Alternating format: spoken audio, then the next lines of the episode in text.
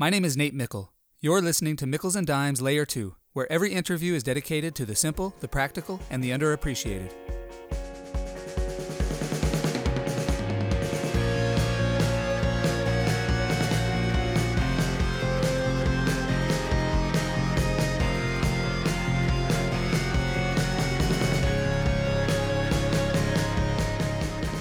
John Busenbark is a professor of management at the University of Notre Dame Mendoza College of Business. He earned a PhD from Arizona State University and an MBA from Indiana University.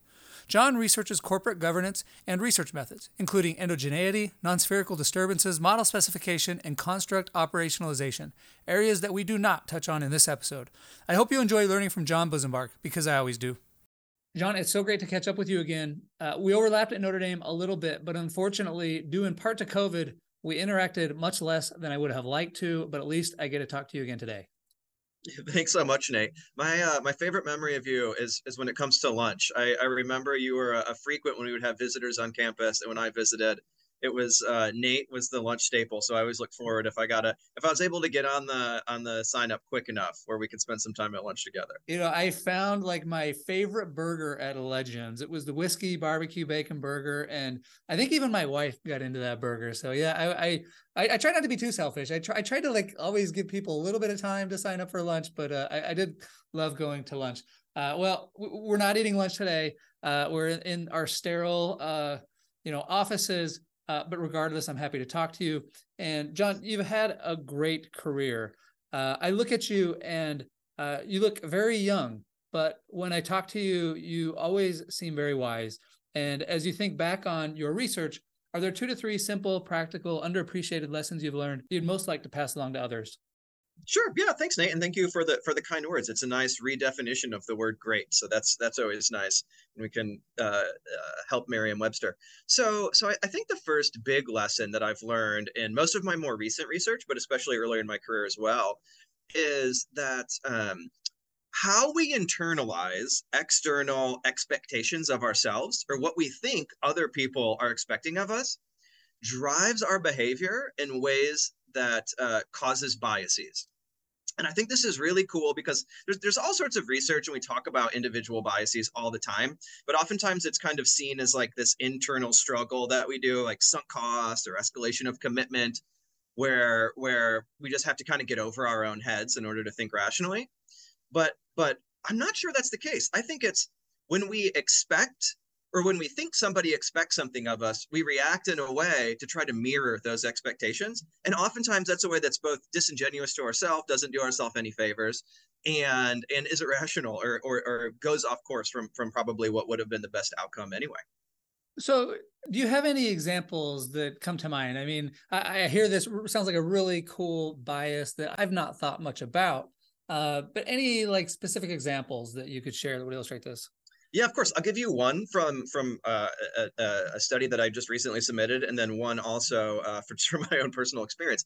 So, um, in in a recent study, we looked at how managers respond to hedge fund activism. So, so hedge funds will uh, sometimes target companies and say we don't like what you're doing, and they'll issue a campaign and and uh, try to coerce managers and, and directors into doing what they want. A good example of this recently, Carl Icahn uh, didn't like the way McDonald's was treating its pigs in its supply chain.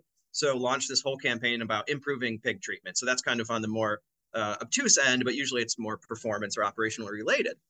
And most people would, would think and, and what exec or what hedge funds expect to happen are managers just to say okay good idea or bad idea and we'll push back but what we found is that managers expect or they think that other people expect them to uh, to demonstrate responsiveness in other ways. So we found that that when there's a hedge fund campaign, these managers go way off and do totally unrelated, unnecessary activities that undermine kind of the inertia of their organizations because they believe, at least we theorize they believe, that outsiders will view them as impotent or not responding enough. So they they almost overreact because of an expectation that there's no evidence exists. Uh, there's no evidence that that stakeholders or investors or anybody but the hedge fund expected them to do anything.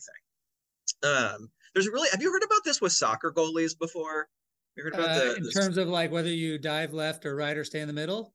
Yes. Have you heard about that? This the reason why they theorize that's the case. Is it because so if I'm remembering right, you just never want to stay in the middle.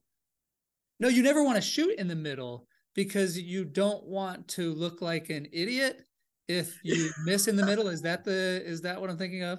This is good. It's very Dwight Schrute. I, I don't don't I think to myself, would an idiot do that thing? And if so, I cannot do that thing.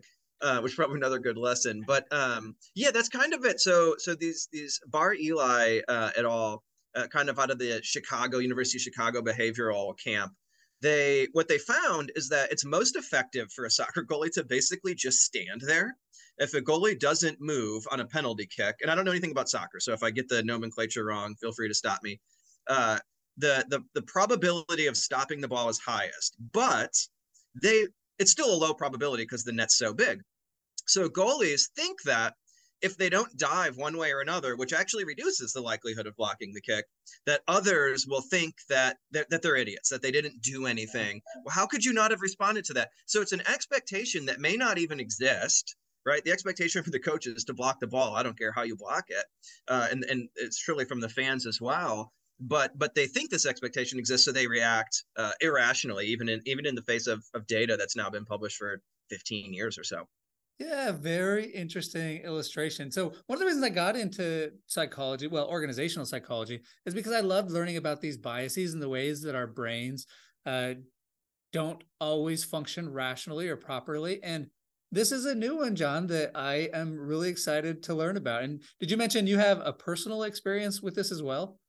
Sure. Yeah. So, so I think this is probably common in, in most professions, but certainly in academia, we have we have an objective metric by which we can all be judged, and that's number of publications or number of citations or publications in certain journals or whatever it is, right? Or even if it's teaching, we have an objective eval at the end, and uh, we, at least I and uh, many others with whom I spoke, have this.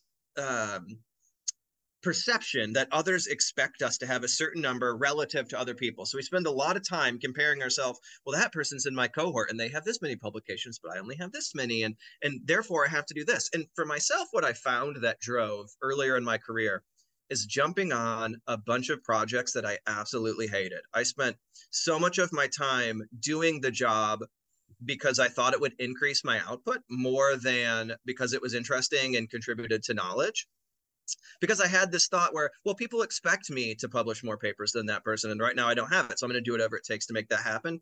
Uh, and then it, it, turns out that I don't think anybody had that expectation. You know, you get you get your reviews from the department or your senior colleagues or whatever, and everyone's like, "You're doing great. I, you, have too many papers. What are you doing?" Uh, and so it was a big realization, and I started to think about that in the context of my research, and I'm like, "Whoa, I am doing exactly what what I research and suggest managers shouldn't do."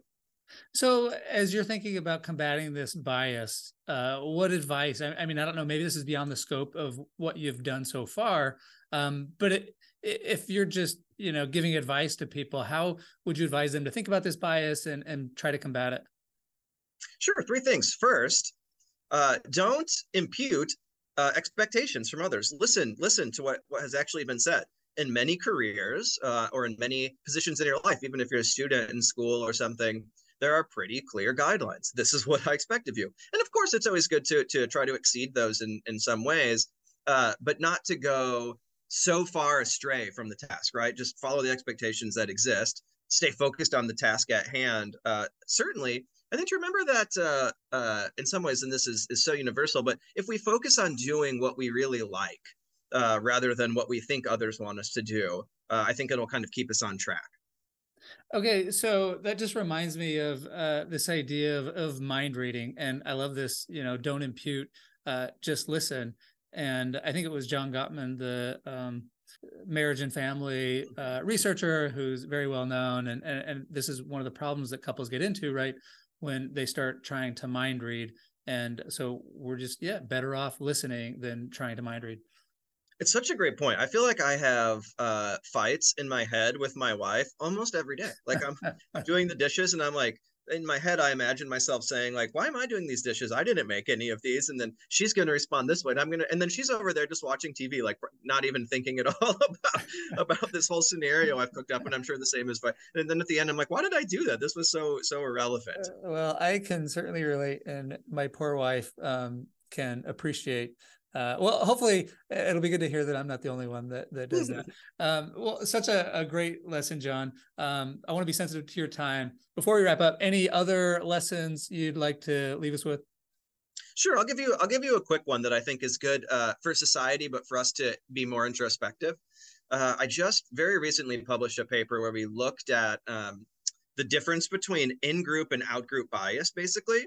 Right? There's uh, historically people have kind of thought that we have a preference for others who are like ourselves and a distaste for other people who aren't like ourselves and that those are pretty much equal right? Like they're kind of the same thing and what we found is that at least in the case of politics but it probably it extends to other uh, domains in life as well is that that's not the case. People tend to we even call it a hatred.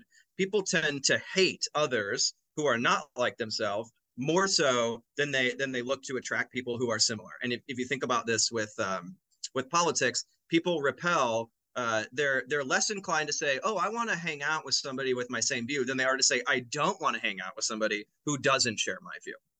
Right? And I, you know, there are all sorts of reasons for this: social media and regular media, and kind of the supply of hate-creating stories, and just the divisive nature of politics in general. Uh, but it's something that I try to think about all the time. I think about it even in mundane tasks, like when I'm driving and you know 90% of the people out there are driving just fine and i don't think oh these are my people we're all driving fine i focus on those few who are moving too slow or whatever and like i hate this person they're saying like what am i focusing on the one the one thing i should focus on all the good rather than that than that one negative yeah, it's like everybody that's driving slower than you is an idiot, and everybody that's driving faster is a maniac, right? As the yeah. saying goes.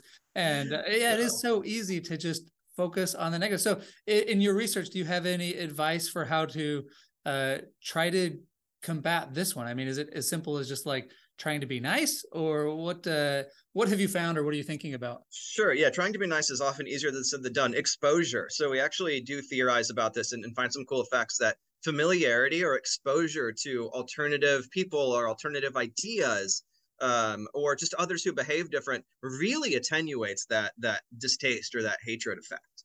Um, even in politics, like we we tend to ascribe negative attributes to people who don't agree with us. Um, but the more we surround ourselves with those people, we're like they're really not that different. And then and then so when you're confronted with others who share that view, uh, you're more likely to accept them, is, is what we find, and that's consistent with the broader literature as well. So yeah, I was just talking to uh, Nick Epley and uh, Juliana Schroeder, both mm-hmm. on the podcast, and, and they were talking about how you know it's so easy uh, to basically dehumanize people through text, through social media. And when you hear somebody's voice or you're in their presence, uh, it, it does attenuate this fact, right? It's like, oh, yeah, we're actually uh, all people. They're not the boogeyman. We have much more in common than we can believe we do when we're just kind of interacting through uh, social media and, and, and the internet. Well, John, I could listen to you forever. It's like you're a professional teacher or something.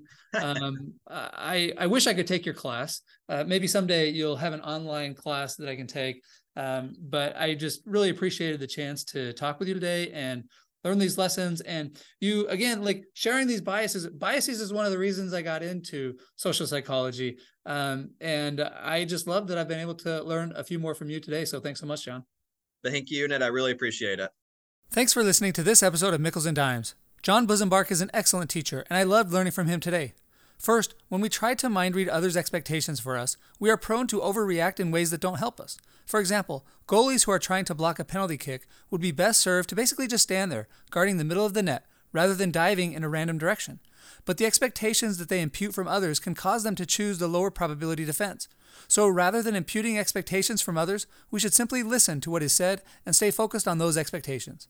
Second, our disfavor towards outgroup members tends to be much stronger than our preference for in-group members. In other words, we don't just disfavor people who are not like us, we tend to hate them, specifically when it comes to politics. But fortunately, there's a simple solution to this familiarity and exposure. By getting to know people who have different views than our own, we realize that they're not all that different from us, and we become more likely to accept them as they are. In summary, by listening to others and getting to know them, we can sidestep these biases that John described today. It's a simple idea, please take it seriously.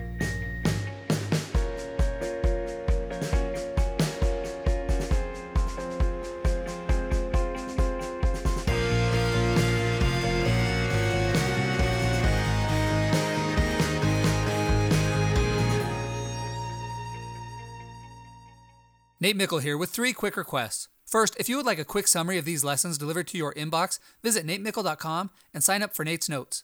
Second, if you enjoyed this episode, please share it with others. And finally, if you'd give this podcast a five star review on Apple iTunes, I would really appreciate it. Thank you for all of your support.